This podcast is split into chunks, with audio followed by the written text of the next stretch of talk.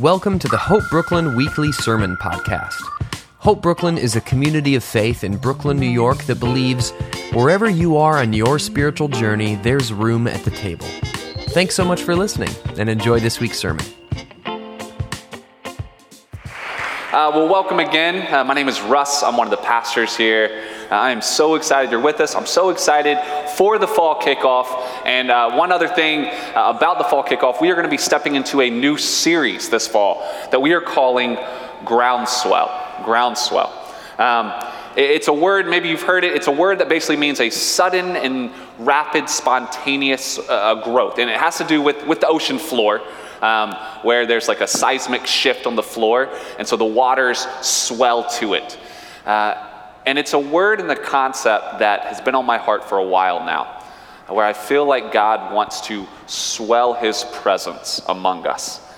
If you're around next week, like I said, we're, we're, we're finishing up our tables mini series today, and we're kicking off um, Groundswell in two weeks on fall kickoff. But if you're around next week for Labor Day weekend, I invite you to come because I'm basically just going to share my story over the last year and share why I believe that as a community, God is inviting us into this next season, what it's going to look like, and what He's asking of us. And, and, and part of that work is also going to happen today. Like I said, we are going to finish uh, this mini series on tables on our small groups. We've, we've talked about a couple things. We've talked about the joy that undergirds tables, the joy of, of the grace of God that we see in Jesus' love. We've talked about the sort of the two pillars, the, the two spiritual practices that we want to engage in in tables, which are hospitality, loving the stranger, and celebration. And those aren't just natural things, they are, they are spiritual disciplines. We have to practice them. And today, what we're going to end with is for the rest of us who aren't hosting a table, though there is still time to host if you want to, why I would charge you to be a committed member of one, to join one and commit to it this fall.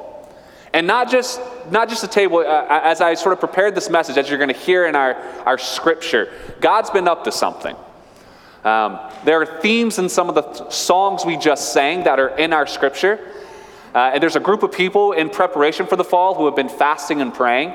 And the day, today's date, which uh, I had no coordination with, is on the concept that really we're going to talk about today as well. So I just say that to sort of um, uh, provide framework that, that God is in this space and wants to meet us. So today's message is about why I would charge you to be a committed part of a table and to remain committed, to remain present, to not forsake this space, this community, to not forsake Jesus.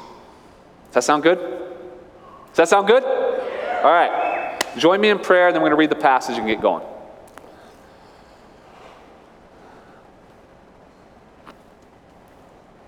Lord, repentance is kind of a dirty word.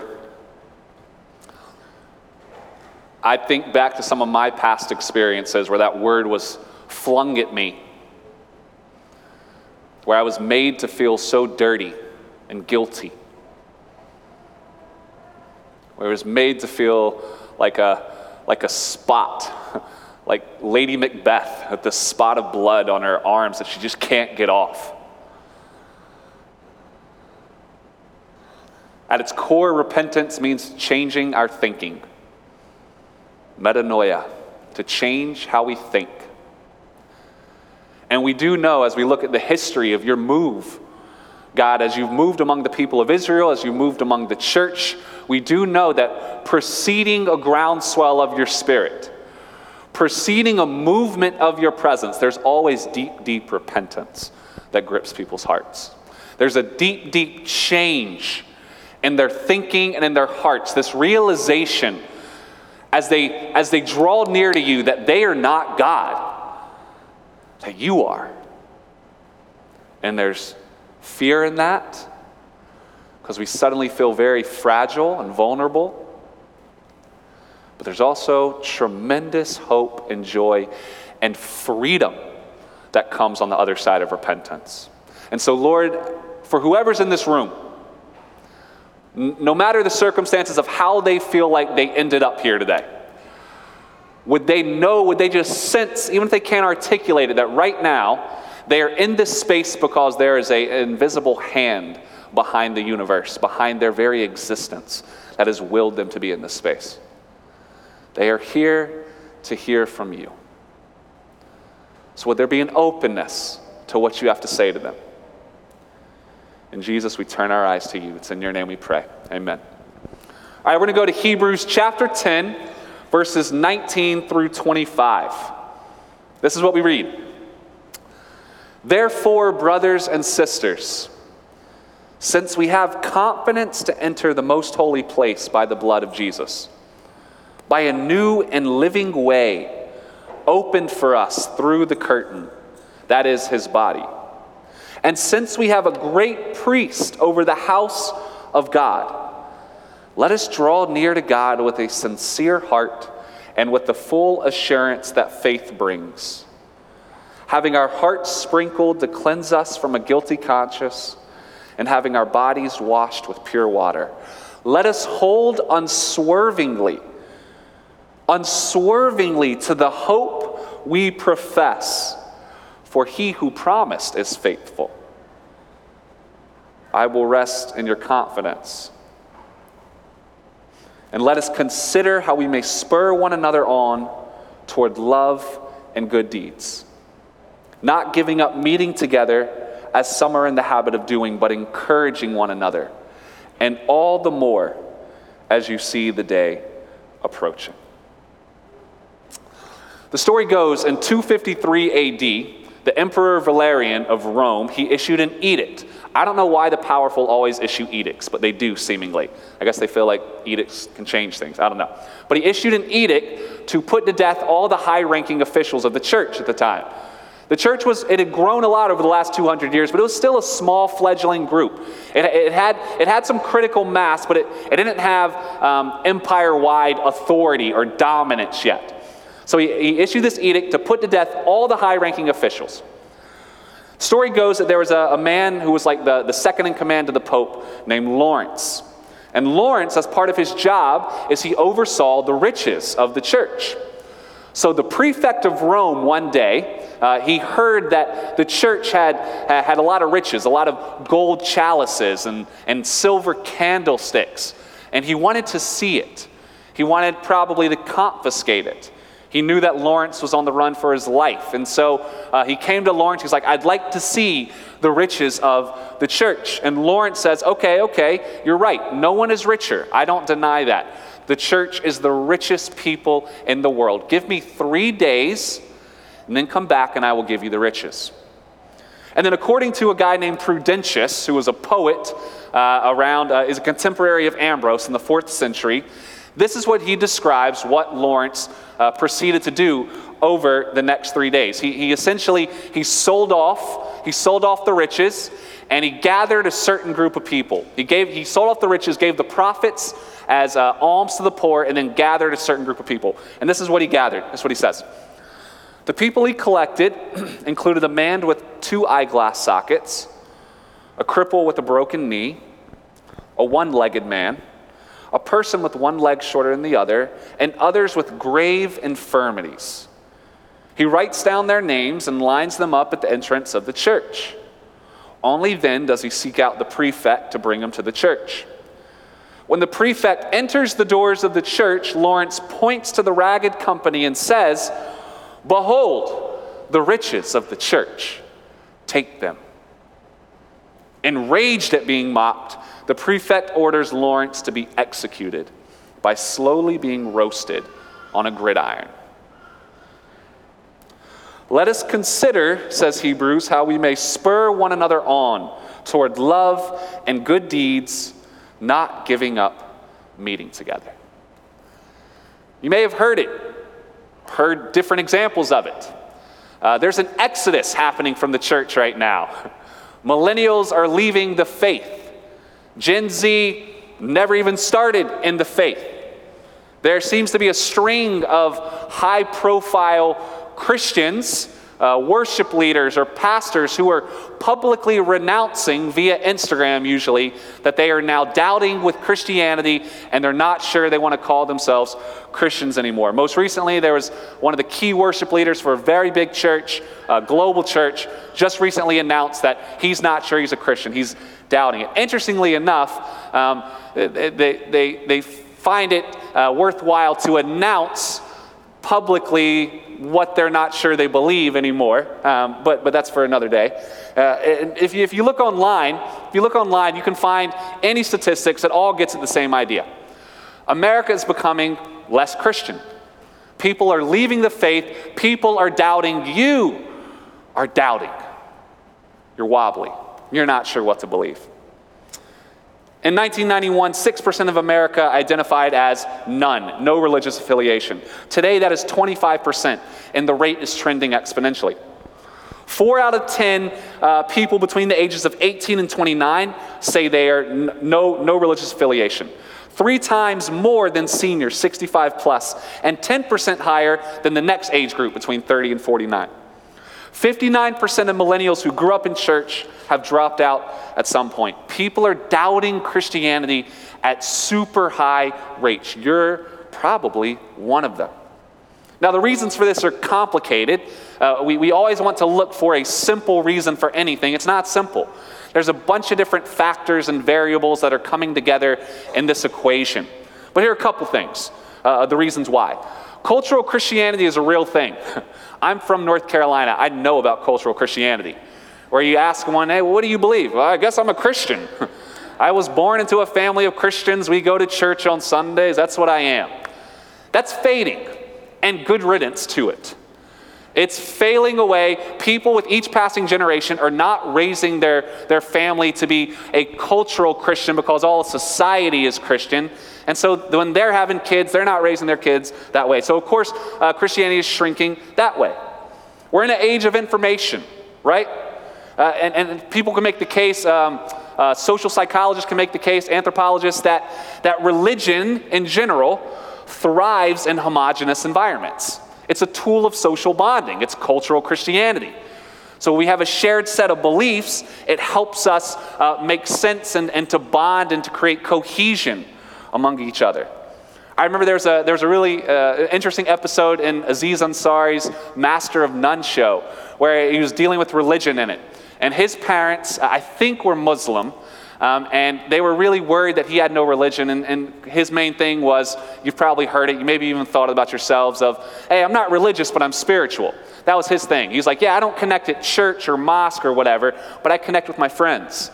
And the, the episode ends with this montage, this like slow motion montage of um, uh, uh, uh, Aziz's parents showing up at, at mosque and like high fiving their friends, and then Aziz showing up at brunch in New York and high fiving his friends, right? Trying to make the case that they're both doing the same thing. You connect with people, you feel some sense of acceptance. Just to be clear, and it'll come out later, what we do when we gather here is not primarily about us bonding with one another. That is a byproduct, but that is not the center of why I call myself a follower of Jesus. But we're in the age of information. At the click of a button, we're connected to all sorts of people, able to research all sorts of ideas, ideologies, faiths, and the counterpoints for all those things. So, uh, and, and, I know this very well, it sort of brings to light a, a, guy who's a theologian named Peter Rollins. He talks about a lot of Christians. He goes, Christians don't believe, they believe in their pastor's belief. You know what I mean? Like, you haven't had to do the hard work of actually thinking through do I believe this? Instead, I just listen to a guy who's really passionate and gesticulates and pontificates wildly. He must believe it. But now, in the age of information, you can't do that anymore. You can research it. You can research counterpoints and counterpoints of counterpoints. In this age of information, we're also aware of other Christians' faith, or we should say, lack of faith. How they express what they're really confused by. Or, for being really honest, their political opinions, which, how can they be that and also a follower of Jesus? It doesn't make sense. Totally not seeing that we are stuck in the algorithm of our own echo chamber, being fed exactly what we want to be fed. This age of information is also an age of misinformation, fake news. Which, if we actually dive into certain statistics instead of just regurgitating them, we realize it's far more complicated. It just takes a lot of work, too much work. We're also experiencing cultural trends around us, which makes sense of why people would doubt Christianity, leave the faith. We in the West, for those who've been raised in the West, we're stuck in this web that really values choice, individual choice, self actualization, and free expression. That's what we value. Those are our virtues. That's the way to the highest good to the most, the maximum amount of, of happiness. And with each passing generation, we're achieving what we say we value. We're establishing a system that honors individual choice, individual self actualization, individual free expression. And potentially, those things maybe aren't the highest values for Jesus. Or maybe they are, but they just need a little redefinition. Some see retreat from organized faith uh, and a maintaining of spirituality. I, I, I said that earlier. You hear it all the time. I'm not religious, I'm spiritual. Which, what does that actually mean? Well, one, it follows suit with our cultural trends of free choice, self actualization, and free expression. But really, what it means when it says, I'm not religious, I'm spiritual, is I don't want to attach myself to a community that holds me accountable to what I say I believe. I just want to believe it when it's convenient for me. I, I, use God language when it makes sense. I like the points of theology I like, and I just sort of shun the other parts I don't want. Right? I would love to have a religion of Russell, seriously. We would eat meat pies, watch soccer, and drink Guinness like all the time. That's what we would do. Who's in? Who's? I'm just kidding. That's, that's how stuff starts. Don't tweet that. Anyway. Um, but the number one reason, according to Barna, the number one reason why people are leaving the faith, leaving the church, is the church is not relevant to me anymore. That's what's given. Church is not relevant to me anymore. Because we have so much information and misinformation, because we value free expression and free choice, but not intensive inquiry. We actually have to think for ourselves. We actually have to have conversations with others instead of caricaturing them or existing in our echo chambers, and the rest of our society doesn't seem to prioritize such hard conversations and hard thinking. That actually like doing things that I don't want to do, but they're part of the story of God because they're leading me to love Him and others better. We actually have to, uh, we have to enter into friction in that way. But the church is not relevant to me anymore. And to that, Hebrews would say, do not give up meeting together do not give up meeting together. Let us consider how we may spur one another on. Let us hold unswervingly to the hope we profess. Do not give up meeting together. The context of the book of Hebrews is an interesting one. We don't know who the author is. We attribute it to Paul, which is basically what you do in biblical studies when you don't know who the author is. You say, ah, Paul probably wrote it. It's written probably, most likely, before the destruction of the Jewish temple, based on some of the language around the temple and the sacrificial system. So it's probably written before 70 AD. It's written to Jews and Gentiles, and it's written to the church at a time where they are experiencing tremendous suffering and persecution. Tremendous. We have instances in uh, the letter, in, in the, the book of Hebrews, of some Christians renouncing their faith. Not so different from you and I. So there's persecution and suffering. People are doubting. There's the rise of this thing called Gnosticism, which I won't get into now. But basically, suffice it to say, it's like this Illuminati idea of some really weird ideas and New Age spirituality stuff. So truth doesn't seem self evident. You don't know what or who to believe. People are getting nervous. What's going on? It's a post truth world. That is to say, emperor is true. Interestingly enough, we're, we're, we're imagining, uh, most scholars think that, the, um, that Hebrews was written to the church after Nero started his uh, crusades against the church. So in 64 AD, Nero, rumors, allegedly, um, allegedly, he wanted to extend his palace, and so he burnt down a section of Rome. And then he blamed it on the Christians because no one liked the Christians. News and fake news, am I right? We don't know what to believe. And so the Christians are being persecuted for this. So we're in this post truth world, this age of information, where you hear news and everyone has facts and statistics. Only problem is they can't all be right because they seem to contradict each other. We're learning more about human nature, about the spirit and the body. Gnostics are saying some crazy stuff about our brains, so we don't know if we can trust the machinery in ourselves anymore, our own sort of perception of the world. We're learning about social evolution, its role in forming our worldviews. We don't know if we can trust our parents and the community we were raised in.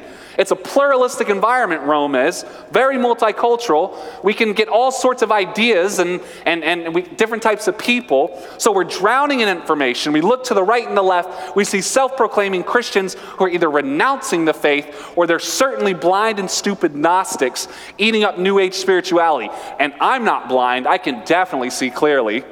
We look inside, we see a confused heart. We study history, we see historical trends and forces of power that seem very human. And in all of this confusion, you know who I don't see anymore? Jesus. We don't see Jesus. And the author of Hebrews is saying, with every page, with every chapter, look at Jesus and don't stop looking. Look at Jesus and don't turn away. Jesus is better than their best ideologies. Jesus is better than their best reasons to renounce the faith and leave. Don't look at the news first, don't look at other Christians first. Look at Jesus. And the author of Hebrews uh, retraces some of the ideologies of their day. So he opens it with this section about the angels, which probably means nothing to you and I. It was a really big deal for them. So he's saying, Jesus is higher than the angels. Here's why. And then he turns to Moses, who's like the prophet of Israel, the highest prophet of Israel. And he says, Jesus is better than Moses. Here's why. He turns to the high priest. He says, Jesus is the true high priest. Here's why. Jesus is the true king. He's the best king. Here's why. Jesus is the most truthful prophet. Here's why. Jesus fulfills all the prophecies of the Jewish people that we've had for thousands of years. Here's how. The people are so confused. Their faith is shaking. And the author is saying, quit it. Just quit it. Take a deep breath. Look at Jesus and don't stop looking. That's where your answer will lie. Put your faith in Jesus and don't stop. Get obsessed with his story again. Read it over and over. Recite it, what he did and who he is over and over. And we ask that question who is Jesus? What do we see when we look at him? And in our passage today, we got this really interesting and kind of weird poetic description. We read, Therefore, brothers and sisters, since we have confidence to enter the most holy place by the blood of Jesus, by a new and living way opened for us through the curtain, that is his body. And since we have a great priest over the house of God, let us draw near to God with a sincere heart and with the full assurance that faith brings, having our hearts sprinkled to cleanse us from a guilty conscience and having our bodies washed with pure water. Let us hold unswervingly to the hope we profess, for he who promised is faithful. In this section of the letter, the author is comparing Jesus to the sacrificial process, whereby for thousands of years, Jewish people, Israelites, they would bring their sacrifices to the high priest, and the high priest would offer them in the most holy place once a year. And when the high priest offered their sacrifice once a year, all the sins of the people, all their wrongdoing and their wrong thinking was forgiven like that. Like that. All their sins. And I know we're all familiar with their sins, so we probably don't need to rehearse them, right? We're, we familiar with their sins? You know, you know Israel's sins, right? The, the, their sins uh, where, where an Israelite would curse another Israelite because they cannot believe that they would vote for that candidate. You know what I'm talking about. where they curse the Israelite and they just look at them and they say, You are so selfish and entitled and privileged. How can you not see how privileged you are? That the heart that cursed, forgiven. Forgiven. You know, that their mouths that lie pretty much all the time to everyone, to their closest friends, they sort of evade the truth. They, they say what they need to say that makes them come out the best, that protects themselves. And definitely in text messages, right? Come on. Where they say, hey, you want to go out, and you do not want to go out. So instead, the Israelite just sends a text back saying, oh, I'm making some excuse up. All those mouths that lie, forgiven in that moment. You know their hands, the, the hands of the Israelites that, that cheat the system and, and cheat the system here, fudge a number there, decry injustice in this area, but totally fail to see how they are perpetuating injustice in these other 10 areas, get really angry, and then go home and eat overpriced, Seamless, and binge Netflix. And sit there and feel pretty damn smug about themselves. You know that, right? Forgiven. Forgiven. You know their eyes, the Israelite eyes that look at porn or have some sort of addiction. Or maybe it's not porn, but maybe it's Instagram. And they look at Instagram and they are so deeply envious of everyone else. Oh my gosh. They try not to be, but they're so, they just, so deeply envious. This person gets to travel so much and look at their body and look at that special someone they have on their arm and look how perfect their kids are and how that person got a lucky break in their career that they did not deserve. Everyone agrees with me. They did not deserve it. You know the pride, the envy, the lust that is so sure that they are a better and more worthy Israelite than these other faithless, entitled, privileged Israelites. All that, you know that, right? Forgiven. Forgiven. Just like that. Forgiven. You know the sins of these Israelites that have so much. They have so much they have it so good. And they just walk around their worlds with absolutely zero amounts of gratitude. None. None.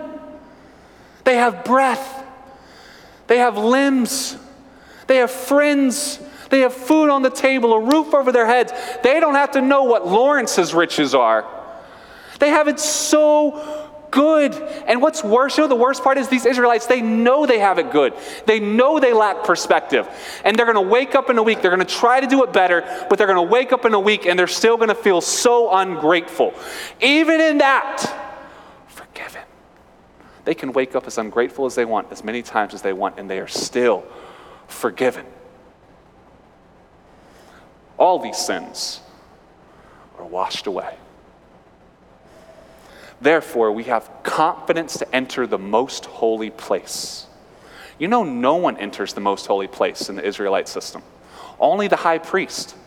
And yet, the author is saying the interesting thing about this passage is the author is saying Jesus is the sacrifice and Jesus is the high priest. He's the better sacrifice, he's the best high priest. And now, through friendship with him, through what he's done, we can enter into the most holy place, which is shocking to anyone who would have read this in the first century. Absolutely shocking. I get to play the part of the high priest. I get to enter in into the presence of God because of Jesus. He's better than the angels, says, says Hebrews. He's the Moses who never grows tired of shepherding the flock. He's the prophet whose truth never lacks love. He's the king whose mercy to his people never ends, and he's the king who dies for his people. He's the high priest who weeps as he offers sacrifices and prayers to God to not let our prideful, self righteous, ungrateful hearts keep his love away. He's the sacrifice that ensures no matter how much you curse, how much you doubt, how much you renounce, how tired or how little you believe, how weak you are, how much you judge others and envy them how little you deserve your life and you don't even know it.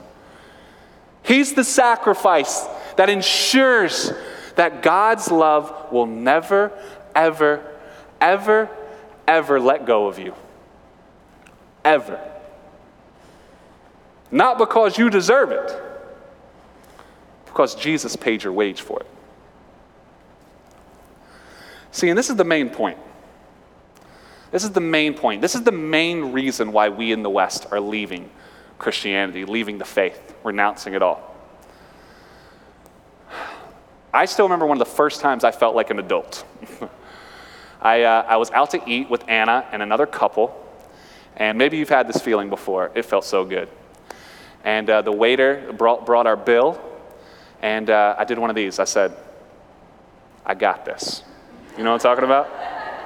And I felt like an adult. And not one of those where you're like, I definitely had these moments, you probably have too, where the waiter brings the bill and you reach out just to see your part, but then the other person goes, Oh, no, you don't have to do that. And you're like, inside, oh, I wasn't, but I guess I am now. Not one of those.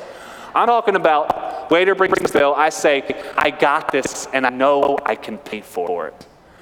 I know I can cover it and still be okay. I felt like an adult that moment because I could take care of myself.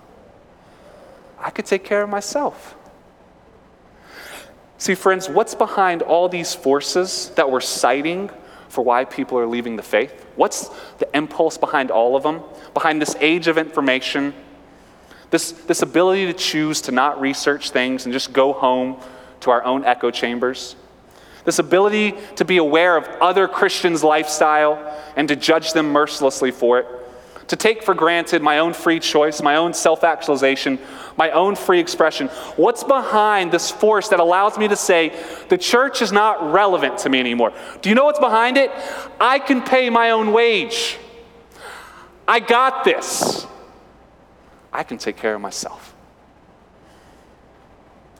We've forgotten what it's like to feel so hungry. We've forgotten what it's like to come face to face with the crap in our hearts, really come face to face with it, and realize that we can't get rid of it. I prayed about it earlier. That totally was just spontaneous. But you know the scene from Macbeth where Lady Macbeth, after they commit the murder, and she has the, the blood, the spot, and she can't get it off. We've forgotten what it's like to feel this and be like, I can't get it off. Oh, wretched spot. I think that's the line. I don't remember. But it's like, I can't get it off. We've forgotten what it's like to realize I cannot pay my wage. And Brother Lawrence sees it. He understands. Rome, when they say, Give us your riches, they want riches of silver and gold because those are true riches, right? Those are the riches of those empowered, those who can pay their wage.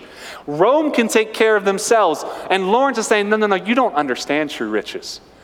You don't understand the riches of Jesus, the riches of the kingdom. Because true riches are in the realization that we cannot pay anything. We deserve nothing. Nothing. You deserve to wake up this morning? No, you don't. You didn't create yourself. You didn't will yourself into consciousness. Everything we have, every day, every moment, is sheer gift. We deserve nothing. And the true riches of the church is we get everything. We deserve so little. We deserve the worst of the worst. And we get a banquet set and invited to the table. We get adopted into the family because of Jesus. The true riches are in the mercy of Jesus even as we live so ungratefully, we get to live knowing that our ungratefulness does not disqualify us from God's love.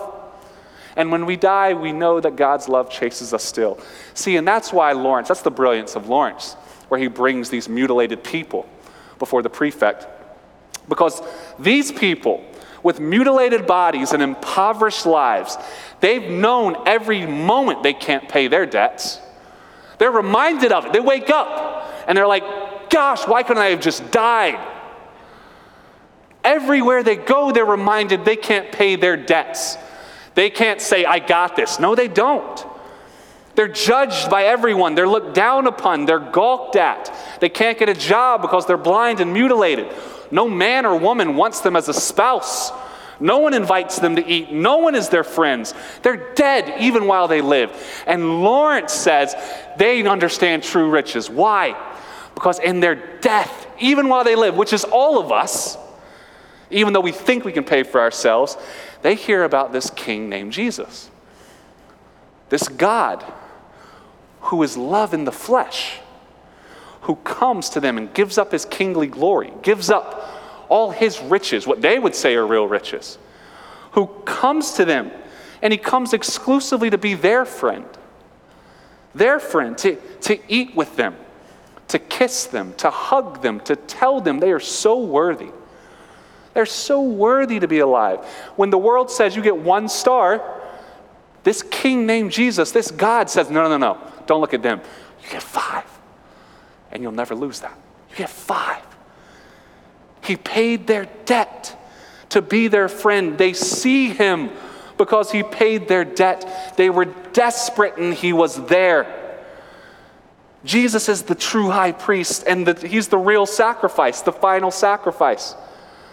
But unlike them, we, we think we can pay our debts. We think we can pay our wages. Therefore, it doesn't really mean anything to us. So we can't see Jesus for who he is anymore.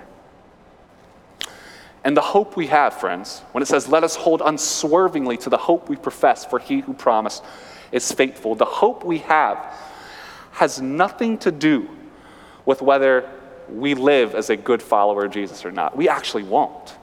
That's not our hope. Whether your heart will ever stop coveting or lusting or whatever, it's going to be an uphill battle.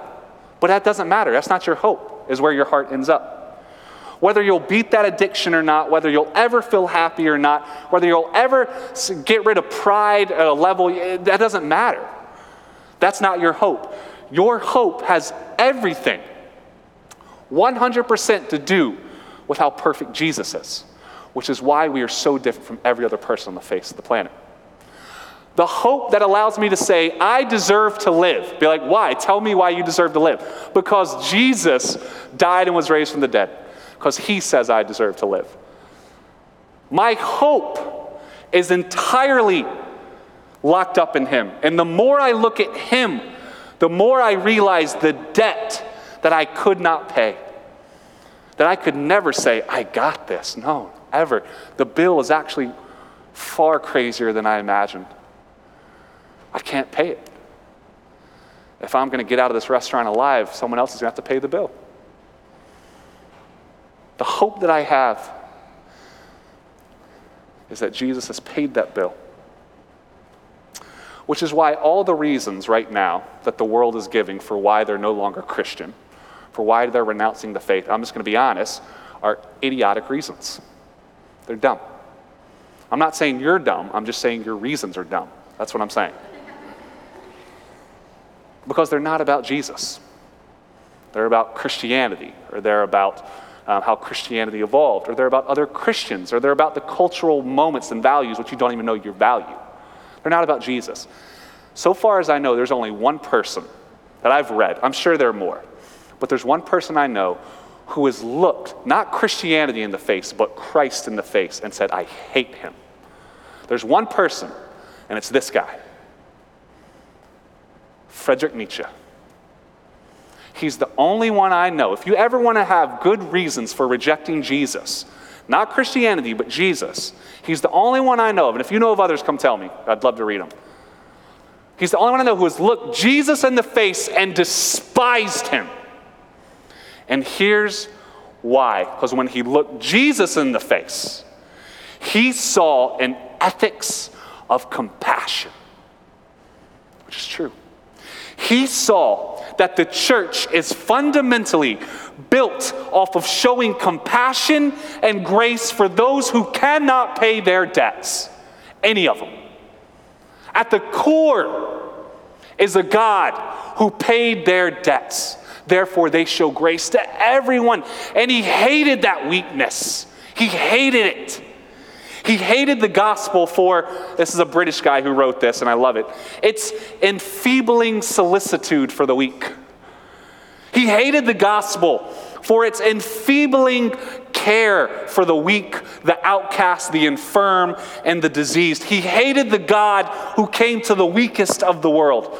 He hated the God who came as the weakest of the world and started his kingdom there in the weakness. He hated the kingdom of weakness. And that's what we are. We are the kingdom that says, I have nothing together. Look at my, my eye sockets. Look at my mutilated body. Look at my heart, which is so.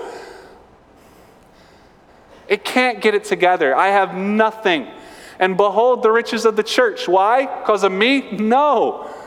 Because God has entered my weakness and loved me here. He has paid the debt there. He hated the kingdom of weakness.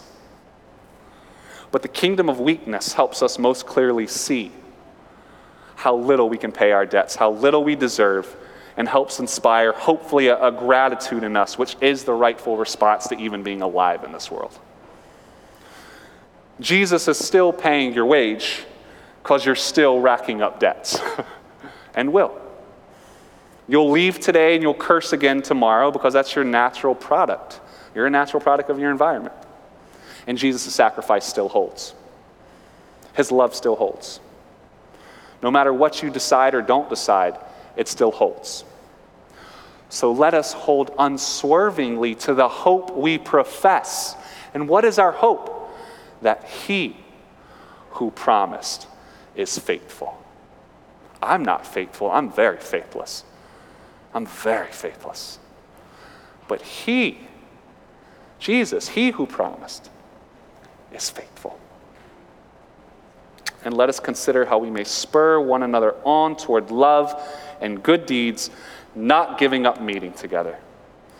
Today's sermon may have felt a little harsh. You don't have to raise your hands. I'm sure it did. Well, there's a reason. When it says, let us spur one another on, the Greek word for that is para, paroxysmos, which is where we get our English word, a paroxysm.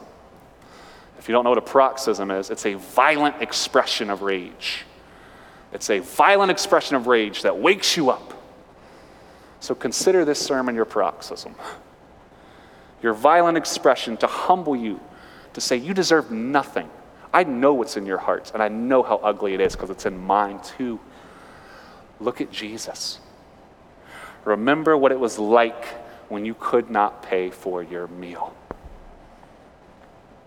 I want to invite the band back up at this point and end here.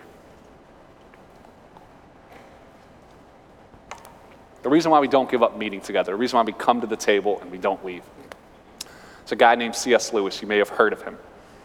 He was a, he's a very smart guy. He was a professor um, at Cambridge and Oxford, I think. And uh, he became a Christian later in life. And he talked about when he first started going to church. And he hated going to church. And the reason why, is this funny line. He goes, uh, I, he hated singing songs, hymns, because he said they were fifth rate poetry set to sixth rate music. he hated it. He hated all of it. It was so boring. The sermon was so boring. She he goes, Why did I go to church? Because I go to church and I was just, I was in my self righteousness, my, my, um, my smugness. And then I'd look across the aisle and I'd see the local fisherman who just got off of a night shift, and he's still in his fishing boots that are covered in mud, and he is singing to God at the top of his lungs. And Lewis goes, In that moment, I realized I wasn't worth two pennies to wipe the mud off of his boots. I wasn't worth that. And that's why I kept coming. Because that fisherman reminded me I deserve nothing, and I get everything stay at the table to remind us of the debt we cannot pay. What's the word we've been talking about today? Repentance. Repentance at its core is open hands saying, God, I, I didn't deserve this day at all. I won't deserve tomorrow. I certainly, when I look at you, I don't deserve what you did. Giving up friendship with God to come to this broken and dirty earth this violent and fearful and hateful earth, and to receive upon yourself the violence of all of us. That's who you are, Jesus? To enter into that weakness and to say, I will receive it and love you there. The repentance that says, I can't pay for any of this. The hunger and the desperation to recall our weaknesses while looking at his weakness. Your ability to doubt at all is itself a gift from God. So we're going to spend some time repenting of believing for a second that we deserve any of this incredible life we have and the life to come, the life that just keeps getting better and better as we learn what it means to be friends with Jesus. We look at Jesus, the only one who could ever look at us and say, I'm better than you. And instead, what he says when he looks at us is, I forgive you. I love you. Will you be my friend?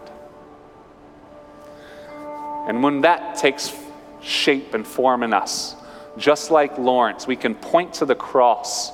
We can point to the dirtiness in ourselves and say, Behold the riches of the church. Take them. For the love of God, O world, please take them. This, this is the power right here, the dirtiness that God has loved and entered in. Behold it and take it. Will you pray with me?